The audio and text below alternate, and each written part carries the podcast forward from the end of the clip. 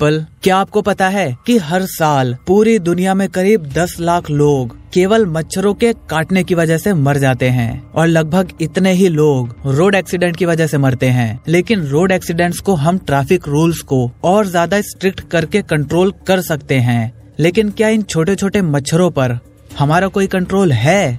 Well well, आज हम बात करने वाले हैं इसी के बारे में। सो बिना किसी देरी के चलिए शुरू करते हैं।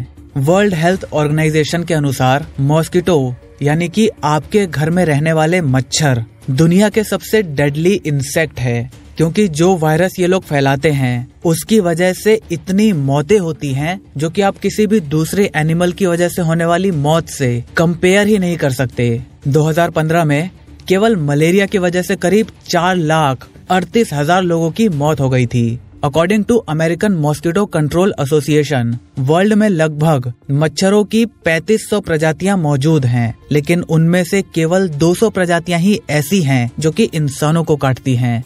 हर एनिमल या इंसेक्ट का इस इन्वायरमेंट या फ़ूड चेन में कोई न कोई रोल ज़रूर होता है तो ज़ाहिर सी बात है कि इनका भी कोई न कोई रोल तो ज़रूर होगा क्योंकि हमारे नेचर ने हर चीज़ को बैलेंस करके रख रखा है तो ऑब्वियसली इनका भी कुछ न कुछ मतलब होगा ये केवल डेडली डिसीज फैलाने के लिए हमारे एनवायरनमेंट में एग्जिस्ट नहीं कर सकते माना जाता है कि मच्छर इस धरती पर इंसानों के भी कई सौ साल पहले से मौजूद हैं। डॉक्टर गिलबर्ट वेल्डबोर की the handy bug answer book के अनुसार, मॉस्किटो का लार्वा मच्छरों और दूसरे एक्वेटिक एनिमल्स के लिए एक इम्पोर्टेंट न्यूट्रिएंट स्नैक होता है। इसके साथ ही कई बर्ड्स के लिए भी एक इम्पोर्टेंट फ़ूड सोर्स होता है। मॉस्किटो की बॉडी को हम तीन पार्ट्स में डिवाइड कर सकते हैं। नंबर वन हेड इसमें इनकी आँखें सेंसर्स और इनका बाइटिंग एपरेटस यानी कि इनके काटने का हथियार प्रोबोसिस प्रेजेंट होता है। और मैं आपको बता दूँ कि ये प्रोबोसिस केवल फीमेल मॉस्किटो में ही पाया जाता है।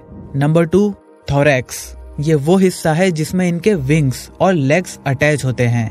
नंबर थ्री एब्डोमेन ये इनका डाइजेस्टिव सिस्टम होता है। एडीज मॉस्किटोज ये मॉस्किटोज की वो प्रजातियाँ हैं जो डेंगू वायरस को फैलाती हैं। इनकी टोटल चार लाइफ स्टेजेस होती है। सबसे पहले, एक फीमेल अडल्ट मॉस्किटो एक ऐसी जगह अंडा देती है, जहाँ पर वाटर मौजूद होता है। लेकिन वो अंडे, पानी के ऊपर नहीं देती। वो गमलों की इनर वॉल्स जैसी जगहों पर अंडे देती है। ये एग्स बहुत ही हार्ड होते हैं और ये कंटेनर्स की दीवारों पर चिपक जाते हैं। और सूखने के बाद ये लगभग आठ महीनों तक सरवाइव कर सकते हैं। अगर कहीं पर थोड़ा सा भी पानी इकट्ठा हो जाता है, जैसे कि गमले में या फिर कूलर में तो इतना पानी फीमेल मॉस्किटो को वहाँ पर अंडा देने का इनविटेशन भेजने के लिए काफ़ी होता है। इसीलिए कहा जाता है कि अपने आसपास कहीं भी ज़्यादा टाइम के लिए पानी को इकट्ठा न होने दें। और जब भी बारिश होती है, या फिर किसी भी वजहों से एक्स का कांटेक्ट वाटर से होता है तो ये एक्स एक लार्वा में कन्वर्ट हो जाते हैं। और ये लार्वा वाटर में मौजूद माइक्रो ऑर्गेनिजम्स को खाकर अपना पेट भरता है, और फिर ये तीन बार मोल्ड करने के बाद प्यूपा में कन्वर्ट हो जाता है।